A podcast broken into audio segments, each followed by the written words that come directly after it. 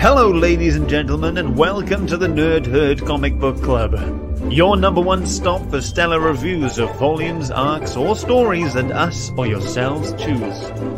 You can find us live every Wednesday on YouTube, Facebook, and Twitch, and the replay on all podcast networks. Take a seat, get yourselves and your opinions ready, as it's time to join the herd. But first, please put your hands together for your hosts, Shane, Phil, and Scott as they kick off this week's discussion. Hello, and welcome to what is sure to be another exciting episode of the Nerd Herd Comic Book Club. It's Wednesday night. Where else would you rather be on a Wednesday night than here live on YouTube? With us three fine folk. Hi, are we all? Um, I am, of course, your host this evening, Phil, which means you're guaranteed a good book. yeah. I'm not arrogant. I, I just did. In fact, I am joined, of course, by uh, Scott All right, how's it going? and Shane. Oh, hoy hoy.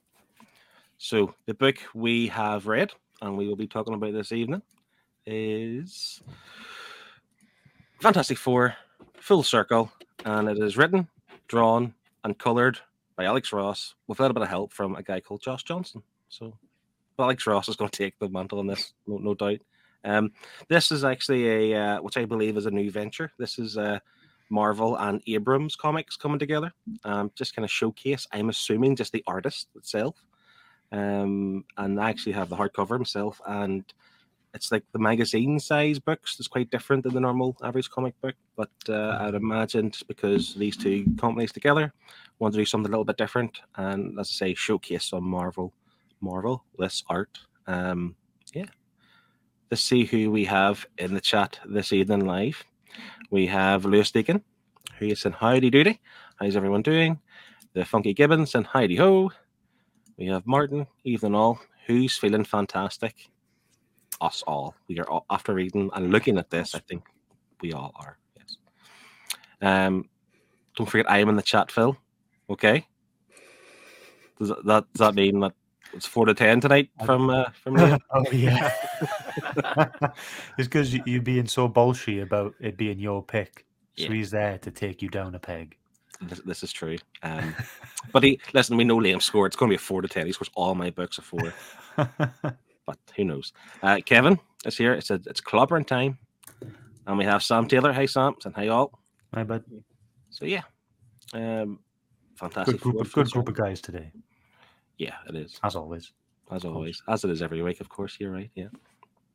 Um, yeah. So this book synopsis is what was the story about? I, I, I'm so enthralled by the art, I kind of forget the story. Uh, yeah. So the Fantastic Four, they have a visitor, an intruder at their home, um, and it's some sort of well, it's a familiar, familiar face from the past, which is their body has been used as a shell that can have this mega life, this kind of you know life force from the negative zone. Uh, that, of course, entices uh, Mr. Fantastic to go see what it's all about.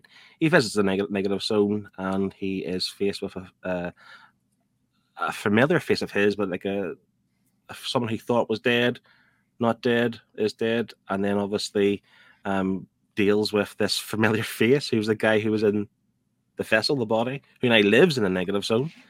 And uh, yeah, I mean, I'm not really doing the story justice, but I think it's because I think the story was second to what the book actually is about. The, the story is more like a vessel how how I can showcase this amazing art. But yeah, that that's the Fantastic Four in all their glory. We've got a bit of Jack Kirby influence here, I think, as well. And Mhm. uh, yeah, what uh, what what what what what do I think, Scott? Do you want to help me out here because I'm struggling? was- with I know. I know. Um, I was just about to say the the Jack Kirby side of things. Uh, I definitely got that vibe specifically with the costume at the end for that guy uh, Mhm. who was living was living on normal Earth and now is living on Nega Earth. The Ricardo. Yeah, yeah, that name threw me off as well. Um, but yeah, um, the the costume, yeah, Ja- very Jack Kirby esque, and the city that they visited, Yeah, on definitely. Nega slash positive Nega Earth. Um, but but yeah, um, you know, obviously you see the name Alex Ross, and instantly, like your brain lights up because you're just like, I'm gonna see some great stuff. Like whatever it is, I don't care.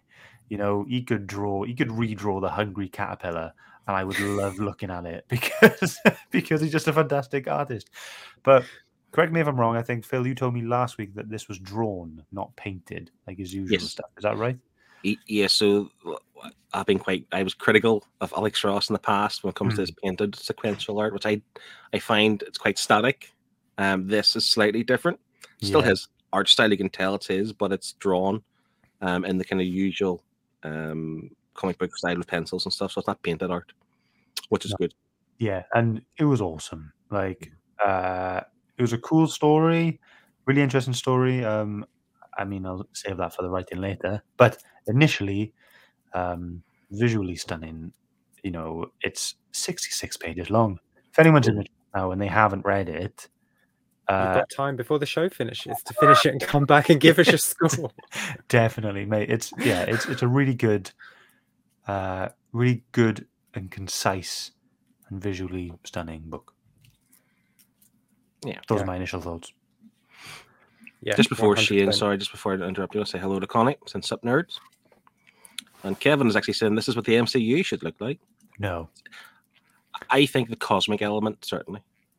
This is very Yeah. cosmic looking. You know? yeah, Oh, imagine if the uh, Guardians of the Galaxy looked like this last week. Oh, I- yeah. Oh, yeah. But MCU, Oh. we're talking about MCU now. You know, and like I Yeah. couldn't watch a two-hour film in this kind of color scheme. It cooked me.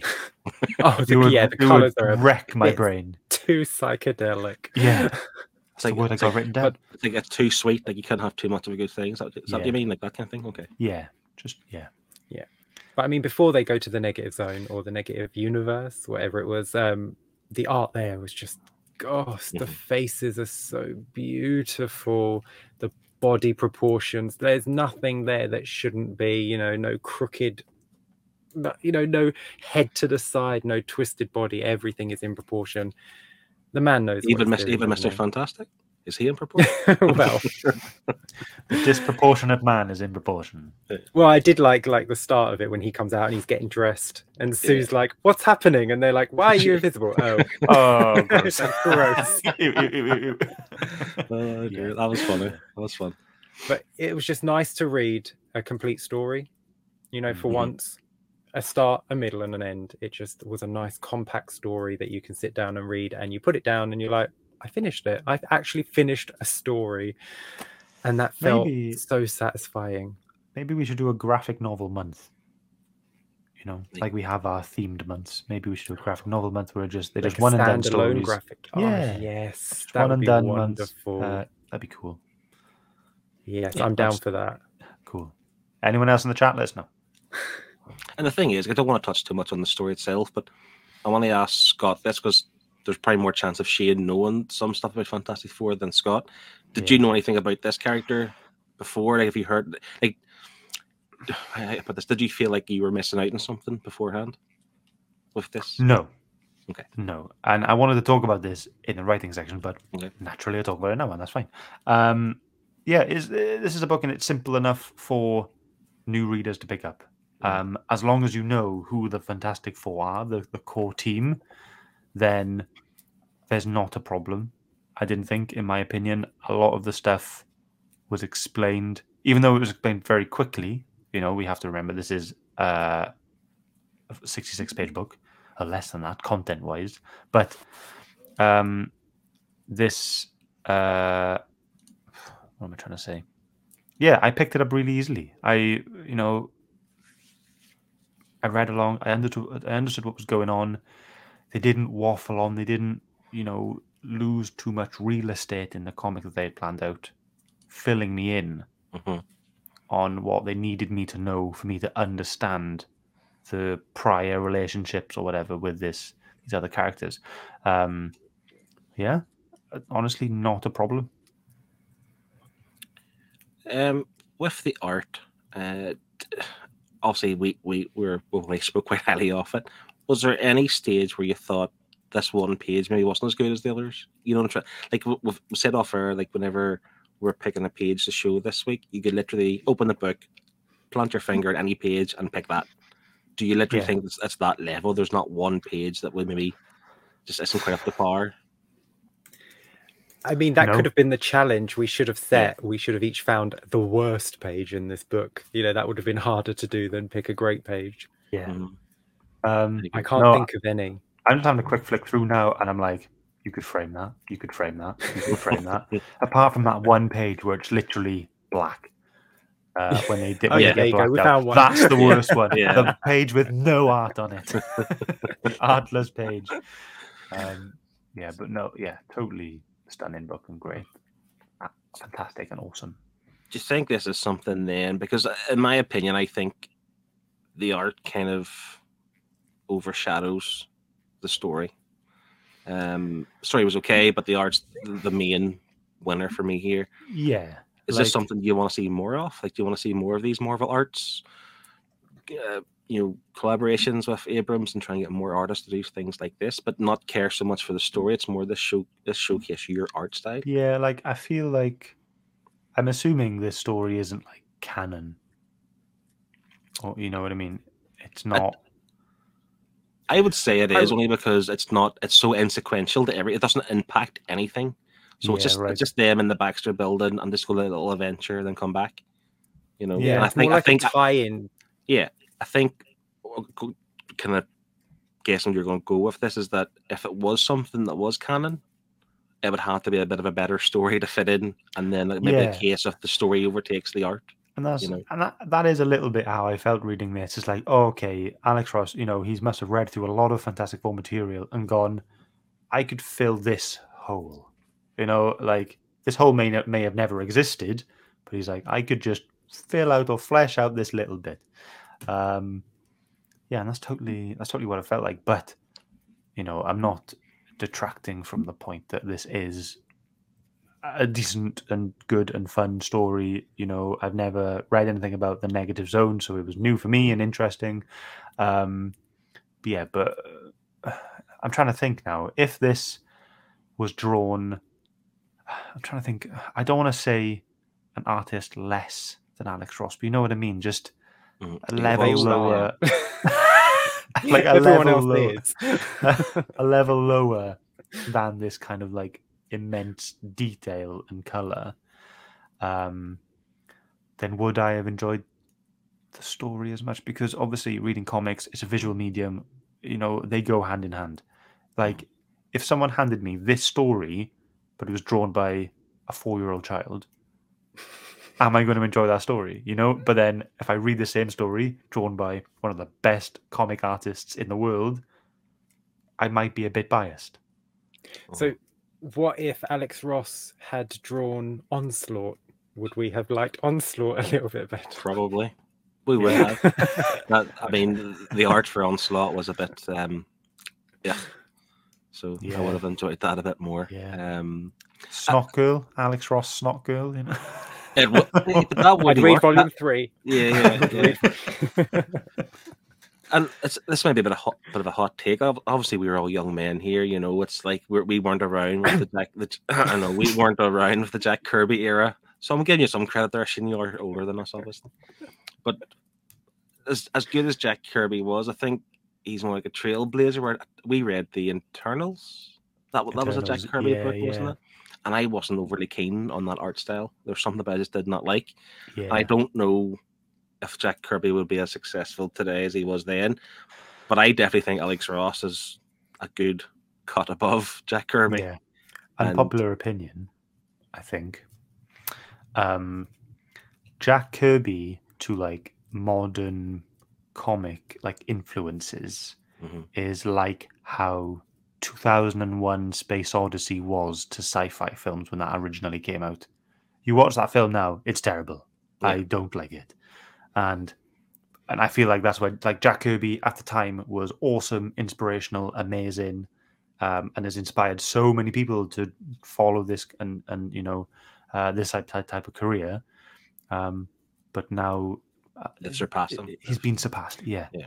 but his ideas live on. I Yeah. mean, you know, without him, Yeah. we wouldn't have Darkseid and, and Exactly. DC and Yeah. the Eternals and all the all the galactic stuff. But that's, we Yeah. that's the thing. have, Like, so like Alex Ross has said, like he is he is Jack Kirby is his inspiration. Mhm. He, he he was a Jack Kirby fan, and obviously we have this, and obviously art changes, like the techniques and the tools available to you change Yeah, over the years. But Alex Ross, I think again, uh, you, it, they're in the same conversation, but not for the same reasons. I just think Alex Ross is just so much so much farther ahead than, than this, and uh, yeah. I thought this comment was quite cool from Connie. It's no, way she her kind of quirky way of describe things. Just like uh, I would say this as canon, but in uh, what what the Fantastic Four do on a Monday, you know? That's so good. yeah, Uh, I really like that. I really like that. I think this felt like um, volume one of Fantastic Four, you know, 60s onwards. And then Alex Ross had obviously grown up on them and read all those. And then he had read, I don't know, just say issue 228, and the negative man had traveled to the negative zone and got lost there and was never heard from again. And then, like, five issues later, Reed Richards has this guy that gets sent there, you know, pretending to be the thing. And then Alex Ross is like, no one ever went back to them. So I'm going to do issue 335.5, which is a tie in canon story standalone thing. That's what this feels like. It feels like a fan made book by someone who loves the content and the source material and is just closing some loose ends that he discovered while reading. You know, like we Yeah. all do that when we're reading. We'll find a few little loose ends that the Oh, artist you just- do. or the writer you know the writer might just forget a few things so you're Yeah. just like oh maybe this happened maybe that happened we don't get the chance to actually make that comic but alex ross is like this is what i would have done so i Mm. think it's canon but i think it's canon pre reboot Yeah. do you know what i mean like this is volume Yeah. one fantastic four canon yeah, that's fair. And- And to be fair, I I, I read it in a kind of I s- I want to say silver age kind of fashion. Like it wasn't read like a modern book; it was read like an old an old style book, definitely. But it fits in today, obviously, to read it. But it's definitely written like you're saying, as if it belongs in volume one, hundred yeah, percent. like one of I my no- thinking, one of my notes heavy 60s feel yeah, because I was thinking Sue Storm's hair looks Yeah. 60s, you know, and I don't know how else to like uh, explain it or like ref- the only thing I can reference it to, uh, you'll see in my page actually, um, and it's stuff that reminds me of Secret Wars, um, that kind of style. But I'll get to that later on. Um, but yeah, but the only thing I actually want to say about the art is, initially, I thought um, this book required 3D glasses in the in the kind of like in the style that it was drawn. You know, you had the purple and yellow. I was expecting the red and blue. Um, I was like, where where's my 3D glasses to read this? Nice. Uh, just uh, some input from the uh, resident artist of the Nerd Herd.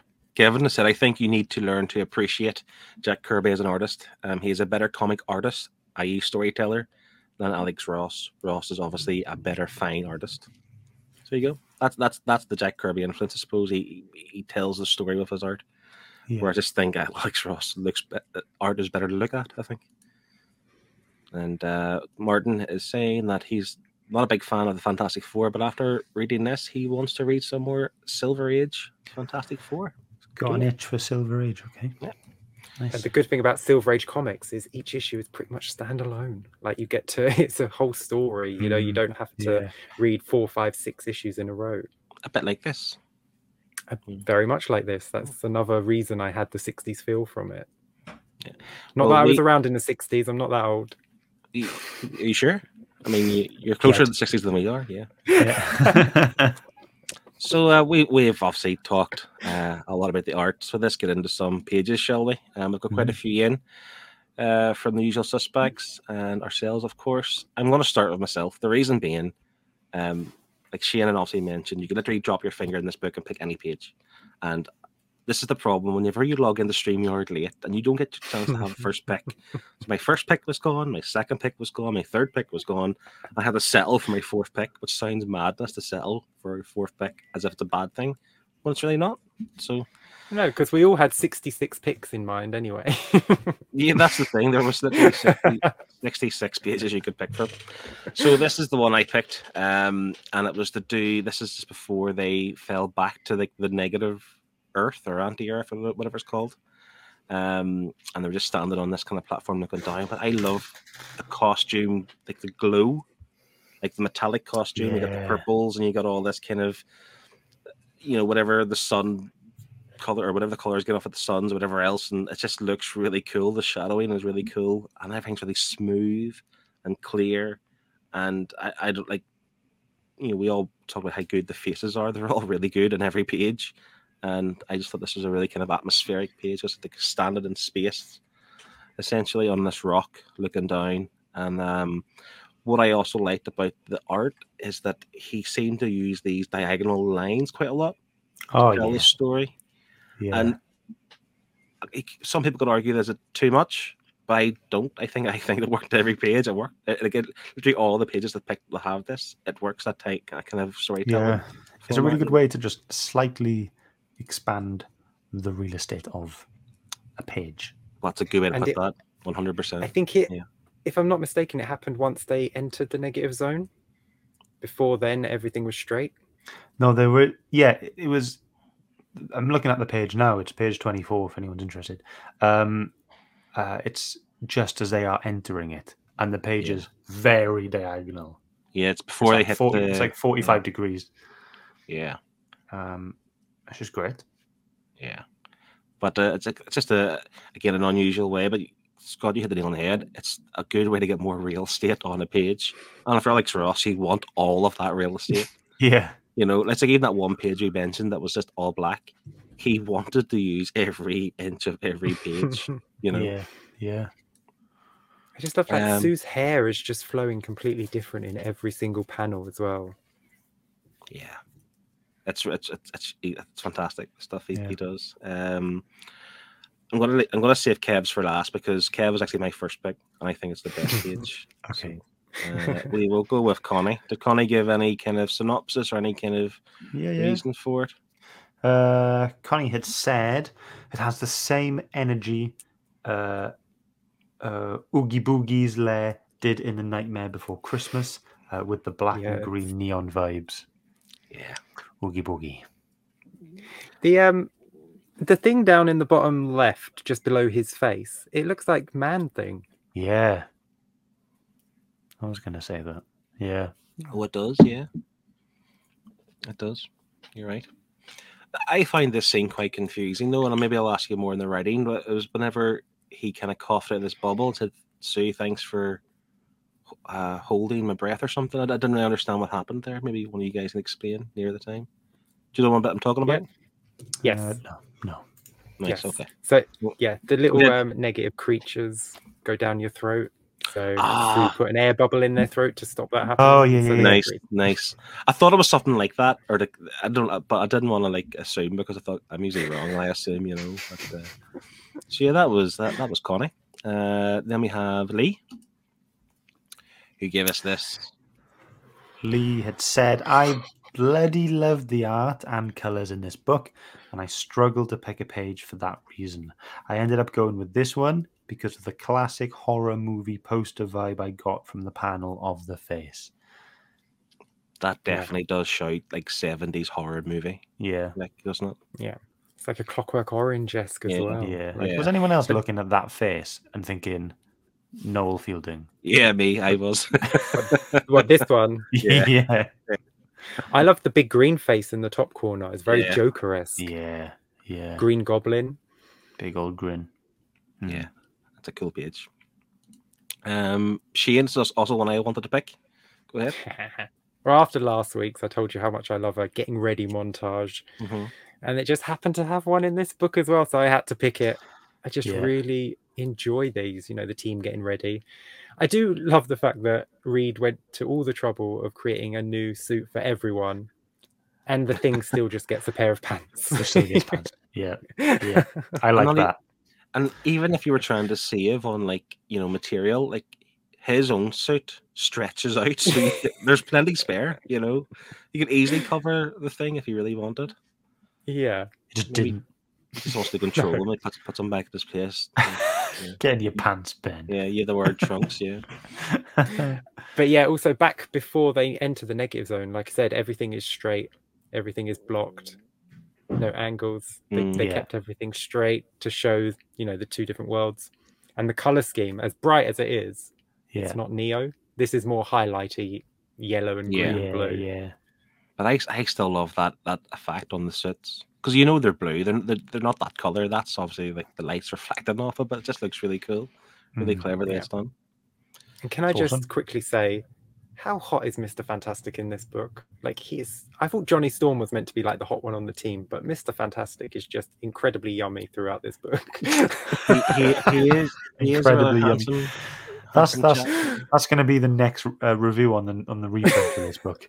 Mr. Fantastic is incredibly yummy. That's great. All right, Scott, show us your page.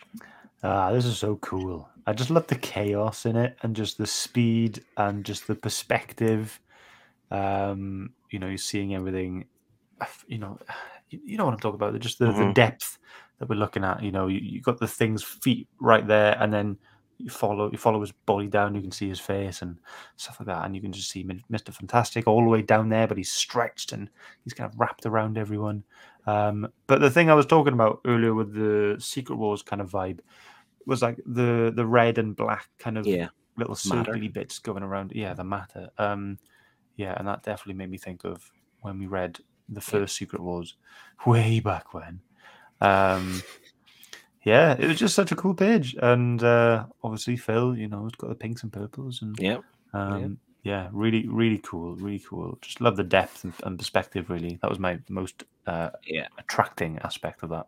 That's what I thought the same. It's just again learning from Kev's videos. It's the perspective as the reader that you're looking at, and just the fact that he is so far away, but his arms are like make your eye follow to the top of the page. yeah, Um, it's really cool.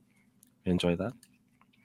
Um, Kev did send his. What's this? wa- This was my first pick. 'cause I thought this was incredible. I, I, I took a little while to look at this, just because it was so oh yeah, so so so cool. Such a great page. Um, he said it was difficult to choose my page choice. Uh, I like the homage to Jack's Kirby, Jack, Jack Kirby's uh, collages, uh, and I really like the way the Fantastic Four pop against the black and white negative zone. Yeah, I think that was the main thing that suited for me was the Yeah. color pop. Um, I've no idea what's going on. If I'm being brutally honest with the, the negative zone, Oh, there's yeah, just there's just a lot of stuff, a lot of shapes, a lot of things. It kind of reminds me of like the, the Ant Man movies. You know, he's going into like the whatever that's called, the realm or whatever. And, quantum uh, realm. Yeah, Yeah, so it's all just a bit mad and chaotic and just has shapes Mm. and factors and whatever else. And then you have like the Fantastic Four are still the same, same color, same pop. It's just really cool. And even those three kind of columns at the side, like they're going through three different stages to get to this negative zone. You know, Yeah. that's it it's kind of like um, Doctor Strange too, when they Yeah, travel through film, the universe yeah. of Chavez. Yeah. Hmm. yeah. Again, is. look at Sue's muscle, the muscles on her body as the light is hitting certain parts. Like he doesn't forget any detail, does he? no. You kind of have to wonder with, with a page like this, like uh, Alex Ross, obviously a talented, world class artist, but on a page like this, how long would it take to do this Oh. one part? And he's done another 64 of them because this was a double page spread. You know what I mean? It's just like, yeah. it's, it's just, It's it's just- a lot, lot of time. It's It's a lot of time. Yeah. It is. Um, are we not going to mention the funny shape thing at the bottom in the middle? So It's an eyeball. It, it's an eyeball. You can, see, you, you can see the face, obviously, at the top of the nose and the mouth, whatever else. So it is an eyeball, but for the the, the the podcast, um, you could be forgiven to think it is a, a, a, a you know uh, scrotum, I suppose. There's no way about it. But it is an eyeball, the back of an eyeball. I, so, or so I believe anyway, but I am quite naive in general. Uh, so so yeah, that, innocent, Phil. So Yeah. innocent. One hundred percent. So yeah, that's- that's all the pages we got sent in. Um, I just think overall the art. I mean, look, it's the main. It's the main point of this book, really. But it's just the art's fantastic. Really, really good. Really enjoyed it, and I kind of want more of it. But shall we move in more to the uh, the story aspect of it and and the writing style? Because Alex Ross obviously is not known for his writing. Um, I can't think of anything he's done, to be brutally honest. But he Hmm. done okay for what this is. It was okay. yeah yeah. like you say this is it, it feels like fan fiction um not in a hor- not in a nasty way i don't mean that as an insult i mean this feels like someone who loves the characters and appreciates their history and just wanted to expand on something maybe a little personal to him rather than something earth shattering you know where this could be included in canon if they wanted it to but Mm. also it could be ignored Yeah, because my understanding is that this story that happened that, that Ben Grimm refers to that uh, what was his name Ricardo appeared before him and tried to obviously take his face and whatever else that is a story that happened in some random single issue back in the 60s or whatever and was never thought of before so it's almost like he's taken a like really inconsequential aspect of the Fantastic Four history and done something with it where again had he had his hands on something how do I put this like more important for people? They were gonna be gonna up- upset if they kind of ruin something or retcon something you know? So it's just these pick something that is kind of meaningless and made it something great. Yeah, I've just I've just looked it up. A uh, qu- very quick look on Alex Ross's um, Wikipedia page, and this book is the only book in his bibliography that says the word writer next to it. nice. So wow this very well may be the first thing he has ever written And- officially. it's not like we've re- it's it's o- it's good it's not it's not bad you know what i mean it's No, not like it's as, as your fir- your first outing that you might struggle to pick things up and do things Yeah. correctly but we have read a lot worse a lot Yeah. worse than this I mean, you know, Alex Ross, he's been working since the 90s. So Mhm. he's probably worked with some fantastic script writers Mhm. and has picked up the odd thing here and there. You know, the influence of reading these scripts has probably subconsciously seeped into his mind, and he's probably taken a few things here and there from some great writers Yeah. uh, and just applied that to his own book with this. And I've also just looked it up, and um, Ricardo Jones appeared in Fantastic Four issue 50, February 1966. there we go Wow. were you there you weren't there shane do you have that no, you, didn't, you didn't buy that Yeah, I was there with Stanley, uh, you know, and Jack Kirby. The three of us were there. Just well I to- didn't say you were friends it's not like How to that- add Ricardo Jones. now that's a stretch. I just meant we were to buy the comic in the shop, not that you know Stan Lee, but yeah. Um, just want to say hello to Triple G Comics. It's in the evening. Sorry I'm late. That's okay.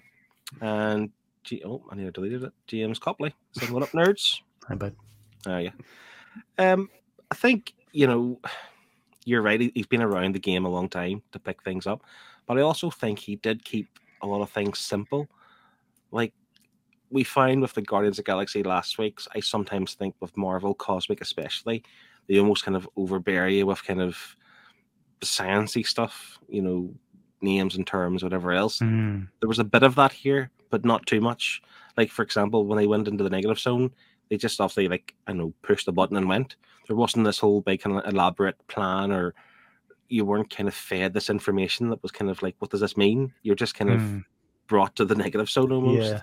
I think the Yeah. suits was the most kind of scientific, descriptive Yeah. part of I it, was, um, I was- which actually I made was- sense. It was like quite, it was quite simple. It made sense Mm. in my mind. Yeah, and I, I was going to bring up the suits, and yeah, just like yeah, we had them explained, but it was simple, and you're like you get them, you get it explained in one speech bubble, and you're like, Mm. cool, I get the suits, let's move Yeah. on. You That's know, what I mean. Like I say, even like there was no point I felt like, oh god, here we go, science. You know, science. you know, it's just this is it. This is they're just he's telling you what you need to know Yeah. to appreciate the story. And again, for someone who's never written a, a book, a comic, or a comic book, whatever, well done, well played, good, good move. You know, Yeah, he didn't rely on you know monologue boxes. He Mhm. didn't rely on just telling you like hashtag this happened in this issue and this happened in that issue. He told a story. He had a start, a middle, and an end in mind, and he told you what you needed to know. Mhm. Left out all the stuff you didn't. You know, just that's how you do a standalone issue. You don't bog people down with things that have happened in the past. Yeah, it's just precise. It was just precision Mhm. in what he had chosen to write and write about. Yeah, It'd be interesting to know how, like, like what method he uses. You've you've heard of the Marvel method. I think it's called the Marvel method, isn't it? Where they kind of put the speech bubbles and things first, then draw around it, then tell the story type of thing. Right. Um, I wonder if he had the story nailed down first, or did the story come after the art? Do you know what I'm trying to say? Like he had the, Yeah, yeah. the script in mind and he drew it, so then he just fitted the, the speech bubbles in to have a coherent Well, story. You, I'm pretty sure you need the script first because you need to know what happens on a page. Yeah, he, because he used the story, but I don't know if you had the screen the screenplay as such or the you know the, the dialogue. I don't think every time. Oh, I. I, I, I would think he had to because he his art is so nice. He wouldn't want to go through all the effort of drawing this amazing page and then accidentally write too much and cover it up. Be like, oh, dang it! Now you can't see Sue's face. Oh well, they need to know Oh, what's no. happening. Yeah. Yeah. Um, Kev is offering here. He says uh, the plot, art, dialogue. So That's like, dangerous. That is is that dangerous. his process? I think that's the Marvel know? process. Yes, oh, I right. think, yeah. Is, is that Kev? Kev, do that yourself in your books? Let us know. Um, and Pete saying the Marvel method is rough outline of the story, art first, then they add the words. That is so dangerous. I mean, you should have your script Hmm. completely finished.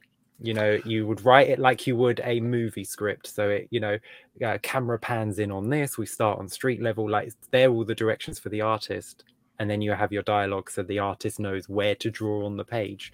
Mhm. Because otherwise, if you're the editor, you've got to cut out some things, and it could explain why some of the books we've read have felt like there are things missing because they Yeah. just didn't want to cover Yeah. up too much art. Yeah. Pretty interesting. I'm not too sure, to be honest, how many current comic book creators use that method any longer. Like, for, there's a there's a documentary in Disney Plus where Dan Slott does it, and everyone Oh, yeah, well. everyone after Dan Slott is really frustrated with it because they want to get their part of the job done, but he delays things with his with his writing, obviously, because it comes after. Um, so I'm not too sure how many currently do it. But again, with this being a standalone, like he's fully in charge, like I can imagine they give him all the time in the world to do this because it's Alex Ross. Yeah. Exactly. So he could have done it that way. He could have had the art nailed down first with an idea of the story and then fill Mm. things in. And that's why, for me, that's why I was thinking because it was so quite simple and precise, you know, um, which makes sense to me. Um, Liam is saying he felt the story started strong, but when they got into the negative zone, it took a backseat to the art. However, this could be down to how I read it, as I definitely kept getting distracted by the art, and I did too. I think there's, especially in the negative zone, it was very busy. You know, there's just like a lot of random shapes and plant thingies and animal thingies, whatever. So you kind of had to look at a lot of things, Just but it wasn't a chore. It was it was good. Yeah, it, You know? it kind of seemed like this, you know, slightly incoherent nightmare sequence. Mm. You know, they they land in this place, and what what's his name? Annihilus.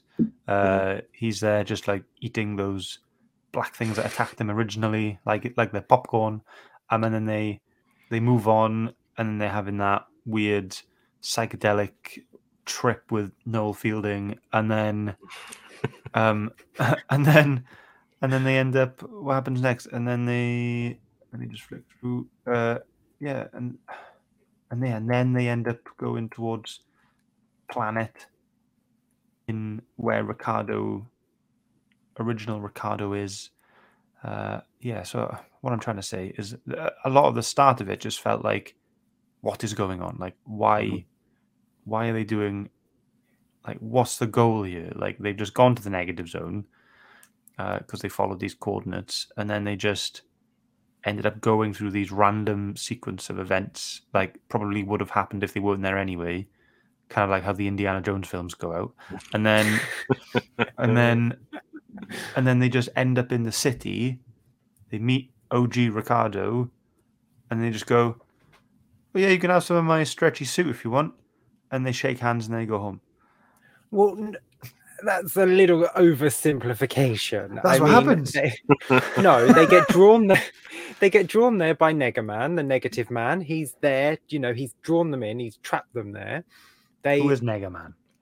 he's Noel Fielding? um Reed Richards. Yes, Reed Richards' um old Mate. um Yeah. uh, old friend that got lost there, But who's it's not. now a negative version of him. No, it's more like an echo of him because an Reed echo, does say he says the place is created by people's nightmares. So Mhm. you feeling like it's a dream sequence fits in quite well. Yeah. But so once they deal with him, by the time they've dealt with the negative man, they are too far away from their escape Mhm. velocity that they need to get out of the negative zone.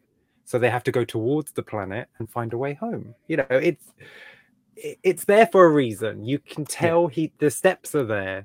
I Yeah, yeah, think yeah. maybe he just it's 66 pages. He didn't have time Yeah. to linger on everything. That's that's why I think Yeah. it actually turned out to be quite a clever story. The fact that it was it is short and simple at times, but the idea that he went to the negative zone, and you can't really have this kind of action sequence and then your escape in sixty six pages.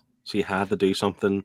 There's and they, Mm. they did kind of they did kind of brush over it, and in that uh, they referred to that guy was it Janus, uh, uh, something Janus, Jonas. name? Jonas, and like it's, he's not, it's not really him. He died. He's dead. He's he died years ago. It's his echo, and it's like the, the dream Mm, sequence. It's like mm. you, it's your imagination of what's what's there, and obviously, Mister Fantastic is maybe haunted the fact that he left people behind, and that's why we're seeing what we're seeing. I just think it's a quite a clever way to get to the next stage of the story, Yeah. to then No, get back true. to the original part. And I forgot again, about that bit. that's not something you would associate with. You know, that's that's a, that's an established writer, in my, in my opinion, to kind of put that level of story onto it, Mm. where it's quite simple. So yeah, I Yes, enjoy it. I mean, he's essentially Reed Richards. You know, he's it's his own self reflected back at him of people that he's failed. You know, he failed Jonas. He di- he didn't Mhm. know Jonas was the, uh, so, and then he also failed Ricardo, Hmm. who he thought was the, his friend at the time, but turned out to be a fake person who took the thing's body. Like, if you could swap places with any of the Fantastic Four members, though, you'd definitely take the one that's boning the Invisible Woman, wouldn't you? You wouldn't take the thing, surely. if you had the power to just switch, come on now. See this is a this is a bit of a negative too well it's not really negative it's like so mr fantastic also creates these suits that are fun you know help with the the antimatter the negative zone and the negative earth whatever but in this really advanced super advanced world where they obviously can get home from here this this negative world whatever who are able to like deflect asteroids and whatever else He's still sit- Negativity. Yeah. yeah, he's still sitting there with like a, a- an old you know Iron Man Mark One suit, you know, to keep all Yeah. that kind of hell within. Like you'd think to yourself, you would have Yeah. a suit like Mister Fantastic to do that, you know. yeah, Um, but Mr. Fantastic has all the resources of the real world. They only have the resources of that one planet. Mr. Mm. Fantastic has the resources of the entire galaxy. this is true. This is true. And he does actually And to that, Richards yeah. is a genius. Yeah. But uh, I mean, it was a quite heartwarming moment whenever the, the, the fella shed a, a tear. And what I was thinking, something Shane says every week, that you know, they don't build characters up enough to care about them. And he wasn't really used that much in terms of the overall story, apart from the start and the end, obviously. But did you care for it? Did you did you did you feel for this guy? You know, Yeah, that was that was a really sweet moment. You know, just something as simple as here's just a piece of material that can just actually change your life mm. completely. I thought that was really nice. I thought it was nice, but I didn't feel anything. yeah, like uh, there's been books we've read where you can you can feel a bit choked up with emotional moments like that. I don't think what didn't hit that for me. It was- it is hundred percent a nice moment, and it was a nice touch Yeah. that this guy who you maybe thought was a villain with the vessel, the body, whatever else, and you realize, no, I, I survived here, you know, and I live here now, and I have to wear this big stupid suit because I've no choice, or I'll die. And the idea that like he now has like a flexible, it is nice moment, but I didn't feel, you know, I felt more emotional reading Stray Dogs, you know, that kind of thing. It wasn't that level of emotion. And I don't know if that's because they didn't try to build the character up, or else they just couldn't because of the limited pages. Yeah. But maybe it wasn't for us, you know, it was for them. It was for the characters in the book. Yeah, well, Mister Yeah. Fantastic obviously felt he, he, he was just glad to know he was still alive, and he what he could do for him, he, would, he, he Mhm. would, and obviously they obviously helped him get home as well. So, And he kind of created his own little Fantastic Four on that planet, didn't Yeah. he? He had like Mm. the Beast guy, Yeah, the yeah. flying woman. Uh, they weren't named, but they the the four of them look pretty cool together. His own little team. Yeah. I, I I kind of want to like if anything was to come from this, um, the I don't think negative it- four. Yeah, that's what I was going to say. If anything comes from this, I kind of want to see more of that, like that team, that Yeah. little lion beast-looking guy, or whatever, and just give us something. Yeah, yeah, just give us something quirky, you know. Um, I just thought it was really cool. Um, yeah, give us more of it and, and another standalone Alex Ross story. I'll read it. I'll be happy with Yeah. it. Yeah. I mean, I when I like because I I've never even heard of this book. Uh, It's a it's a new one as well. It's only from 2022, so like, Hmm. I I know Alex Ross's older work. Um, but when I opened it and that first page of um, Ricardo standing outside the back of the building, and he's got the cloak on, and he looks like death. And I just Yeah, thought, what yeah. a great way to start a book! Like that draws you in instantly. just this need ominous to know. figure. Yeah. Yeah, it's like it could be anyone. Yeah. And know, again, you had and- that the perspective, and he was like below, so it just looked. This person just looked huge up against the building, hmm and yeah, it's just Yeah. this ominous, like I don't know, squiggly cloaked. You know, you didn't know if it was energy. You didn't know if it was weird material. You didn't know it was just mysterious and black, dark. You know, yeah, cool. and he just bursts into the building and johnny and ben are there ben's just ben just wants a sandwich ben just wants a sandwich mm-hmm. I really liked. I like that they. That was the full circle for me in this book.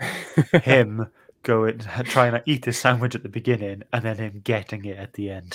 Fantastic Four, full circle. The thing gets his sandwich. That's that's the subtitle of the book. Mm-hmm. yeah Do you think all members of the team were used enough, like correctly, or you, like there was no? For me, there was no one kind of was there for the ride. I think they all kind of played their part in the story. And I think that's another thing Alex Ross done well was to use them all for different reasons. Even if it became, you know, Johnny breaking through the earth or the the the, the rock, whatever, to get out, and I just feel like everyone had their reason for there. Where Yeah. sometimes I think with team books and team stories, you are you are going to have people just take a side step and just be there for the sake of it. Mm, mm. It's Um, it's hard as well especially with characters like sue. I mean she's so powerful. Like you know Mhm. you had that that page that great page of them all going towards the planet where mr fantastic is wrapping around them all to try and slow down the descent. You know well sue can create force fields and put them in a bubble and float them down nice and gently. So she could have done that but it wouldn't have looked as dramatic as mr fantastic doing it. Yeah, yeah. you know so it is hard when you have multiple people with different Yeah. power sets to choose what you want each person to do but i thought they were all used quite well Yeah, yeah, quite used used equally, but I don't think I'm able to comment on if they were used correctly. I've never read Fantastic Four. Uh, I'm aware of their abilities, um, but then you know, personality wise, and you know the the actual capacity of their abilities, I don't know. So, equally, yes, they're used well, correctly, I have no idea. Well, saying that because Martin referred to earlier on that he was in now in the mood to read more Silver Age Fantastic Four. Not so much Silver Age, but but this want to make you kind of look into the Fantastic Four to see if there are other stories, maybe other standalone or short runs that you would read. Would it? Would this has this piqued your interest in Marvel's No. First Family? No. no, not even No. to see Namor pop up and become a creepily obsessed with sue No, like not I- the inhumans join the team I don't know. I don't know what it is. Like, I can appreciate that they're a really good team, and uh, a lot of people really like the Fantastic Four as a team and the characters themselves. But you know me, I'm an indie guy. I love my Mhm. indie stuff, so it's it's going to take a lot for me to really, you know, get into a particular Marvel or DC character or team. Um, Yeah. yeah, um, really enjoyed it, but Yeah. I'm not bothered about going back or you know I- looking I'm- into other stuff. I'm off the same opinion because with the Fantastic Four, I have read some of the more recent stuff, and they, I think you have to be a real Fantastic Four fan from previous years to really enjoy them. Like Right. they, like what I mean by this is like I don't think they do a lot. Like they're they're nice and they obviously get to an end and they talk the right of things, but they don't like fight their right of everything. You know, they do come to resolution a lot of times, like ni- in a Mhm. nice way. You know, like I know for you, for for, for example, Scott, you like a lot of magic when you Yeah. see it on the page, whatever. That's the, that's the kind of thing you you like. Yeah, yeah, I don't think they do something like that that's out of the ordinary that makes you think, "Wow, I want to see more of this." I just think they just go along, plod along nicely, and do Mm. Nice little stories. Uh, but that's me from a person who's never read that much, just going by the more recent stuff um, in the last few years. They don't seem to do a lot. I mean, no, they do a lot. I mean, they're Marvel's first family. You know, Mhm. Marvel call them the first family. They're the family of Marvel. It's a, it, you know, they they came out, and I I really enjoy them as a team and as characters. Um, I just got a little bit. I used to get a little bit annoyed because they were treated so much different to the X Men.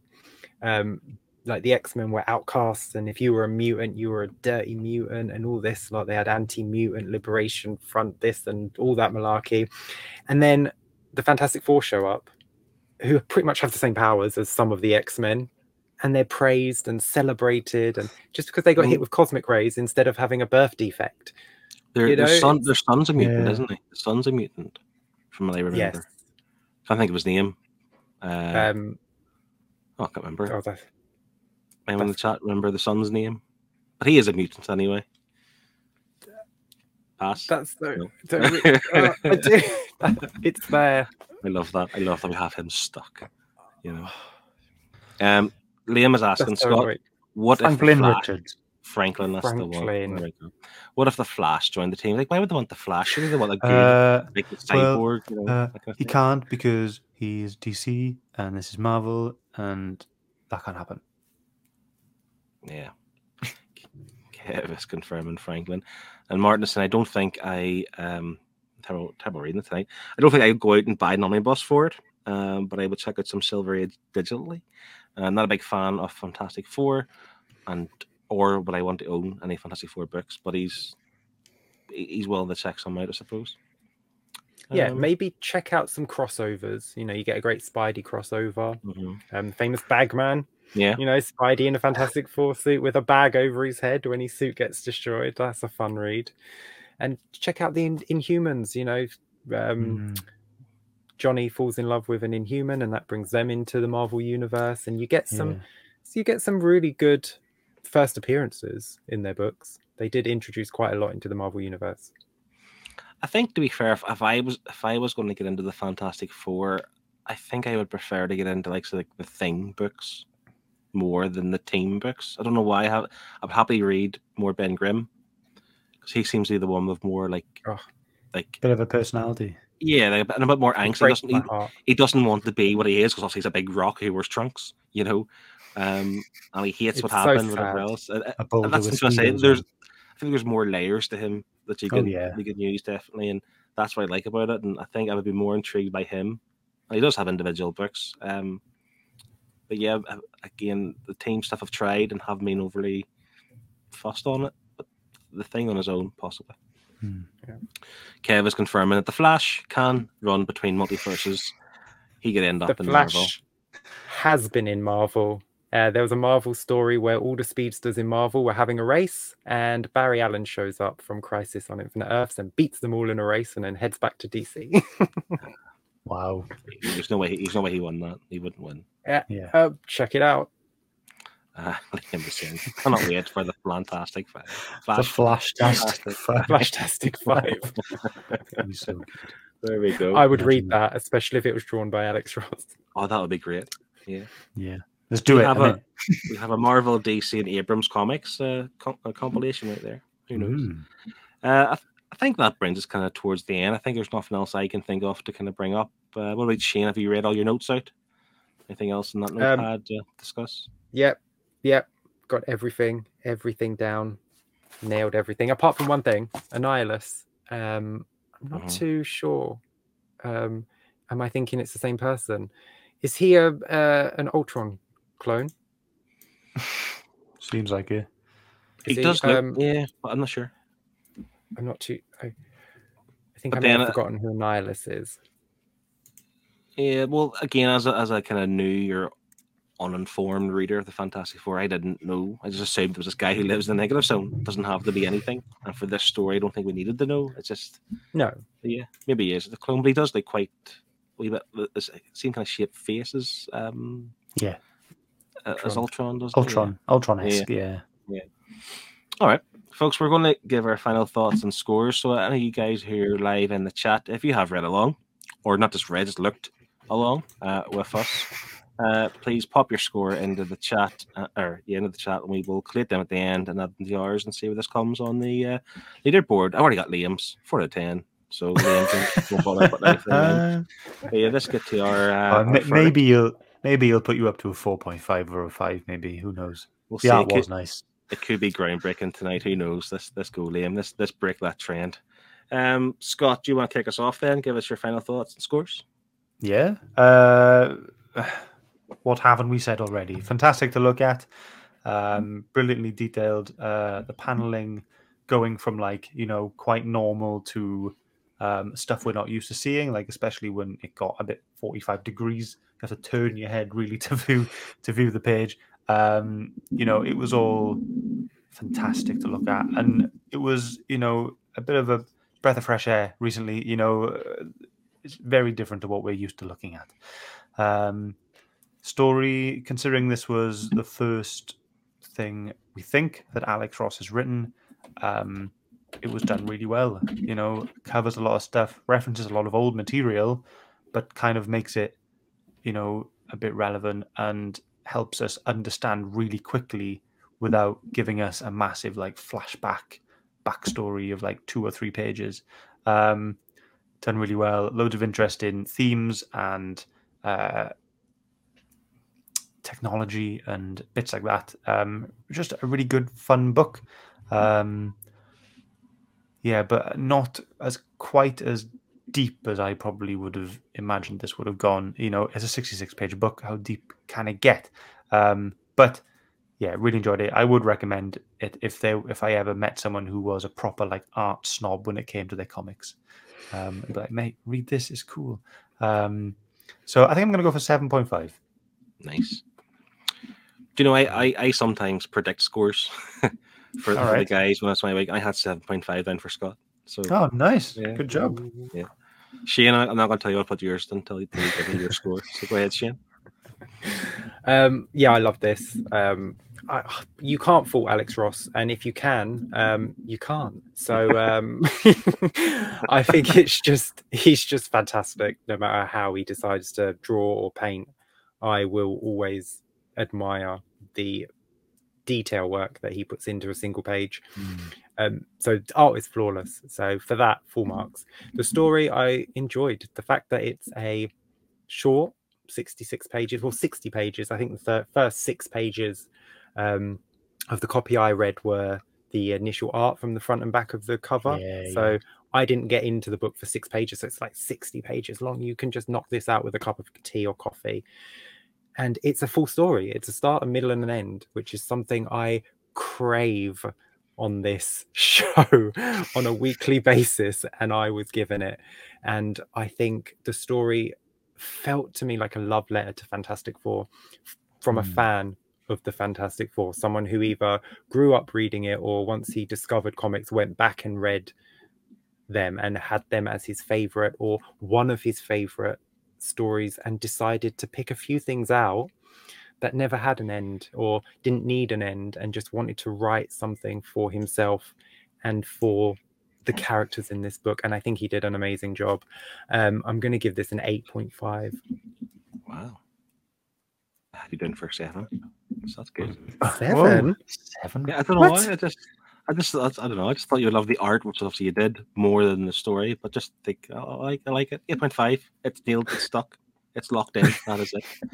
you can fine seven then fine if you No, no, no, no, no. want to do. No, no, no, no. All right. So we have a few scores in. I, uh, I will give mine. Um, I'm not going to say too much more other than what the guys have said. So if you guys haven't got your score in, get them in quick because I will be quick. The art's the star of the show. There's no question. It's fantastic. I think the story is like a vehicle to showcase the art, but the fact that this is his first outing as a, as a writer as well, he's done bloody good. You know, it, things were k- kind of I on purpose kept simple and precise for that reason, because you don't want to get bogged down with kind of this heavy cosmic feel of Marvel, because the art again with this collaboration with it's called Marvel Arts, they they want to showcase the art more than the story. It is quite incon incon can I spell that word anymore? There's no consequence to uh, to the canon of Marvel, but I think this is canon because it's just as Connie said, it's what they do on a Monday. They just pop into the negative zone, do a little thing, see a little guy get him a suit and, and bugger off back home for a sandwich. And I just think the way it was done was actually really well put together. Um, clever in a simple kind of way because again, it, it doesn't need to be anything over elaborate. It's really good. Art's fantastic. You can't fault that art. Like I, I don't, you know, and I'm not a big fan. I've said to you before with Alex Ross, as fantastic as he is, the painted stuff for Kingdom Come and, and the like, I find it's just not dynamic enough. Where I don't know if it's just him being slightly different, or else the fact he uses his pencils instead of painting, it definitely looks more dynamic for me in this. Um, but everyone does look they, they all look lovely. They, every every character looks great, as you mentioned, Shane, about proportions and things like that. Like they're just drawn really, really well. Attention to detail details fantastic. So yeah, um, I'm a big I'm a big fan. I rate this a lot. But the story is simple, and as Scott had mentioned, I'm not going to be selling this to anyone for the story. It's the art. For any art snobs, like Scott's saying, I don't know any, but if if they're out there, I'll be like, this book, it's a cool story, but it looks fantastic. So I'm gonna go with Scott and give it a seven point five as well. Oh, nice. So yeah, um, we have a few scores in. Um, Scott, It's do you have becoming them quite all? a habit that I score Phil's books higher than he does. Yeah, Have we noticed this? Yeah. Yes, but this time round, I haven't read it in my books yet. Whereas in previous years, I've read them all, knowing that they should score high. You know, so I'm going in blind myself. So it's like sometimes some books don't live up to my expectations. You know, um, Scott, sorry, do you say you have them all down? Yeah, all got Right. them all down. All right. Okay. So Kevin has said 8.5, definitely his favorite Alex Ross book. Um, Conley has went with a 7.5. Thanks. Doesn't say why, but uh, yeah. Uh, Liam, art is an easy 10. Story, I think, a 7. And that averages out at 8.5, but it's Phil's choice, so it's a 2. We're going to give you an 8.5. It's a nice. Thanks very much. Um, that's that's groundbreaking here in the Nerd Herd. Yeah, well done. Uh, Martin has sent for his first uh, Fantastic Four book. I enjoyed it. The Silver Age 5 was great, and the art was amazing as always. It's a 7.5 from him. And Sam Taylor um, has given it 8.5 as well. The art was fantastic and a nice, enjoyable story. And that's it. It was, a nice, enjoyable story. That's a good way to put it. Mhm. Nothing groundbreaking, just nice and good. Right. Okay. So yeah, then, up, Scott. What's what's the herd's average? So the herd's average come to 8.1. And add that together with uh, my 7.5, your 7.5, and Shane's 8.5.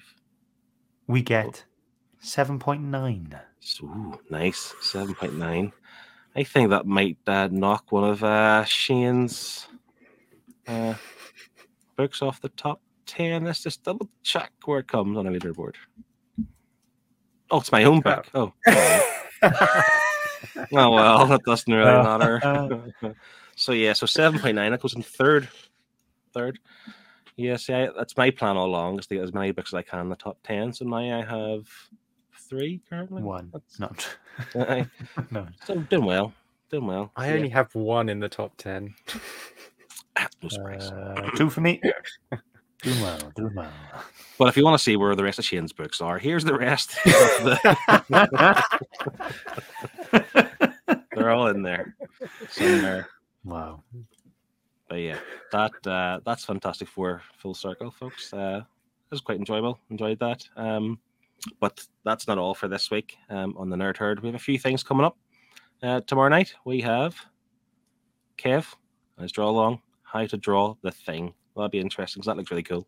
It looks And, very uh, after being on Pete's channel on Monday night, was it? Where we done the, the, the art attack thing? I am now Yeah. want to draw more.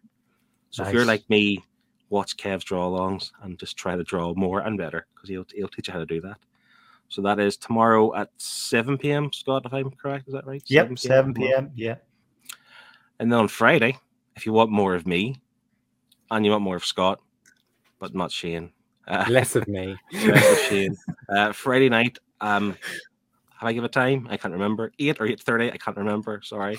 Um, we have what's all the only fuss about. Uh, so it'll be Scott and I, along with Rich from Comic versus the World. We'll be talking about pickups, reads, what's coming out, all that good stuff. Having a bit of, bit of fun, bit of crack. Neat. So join us for that on your Friday evening. Like, what else would you rather be doing? Yeah. And then going, of course, to next week's read. Let's see what we've got coming up.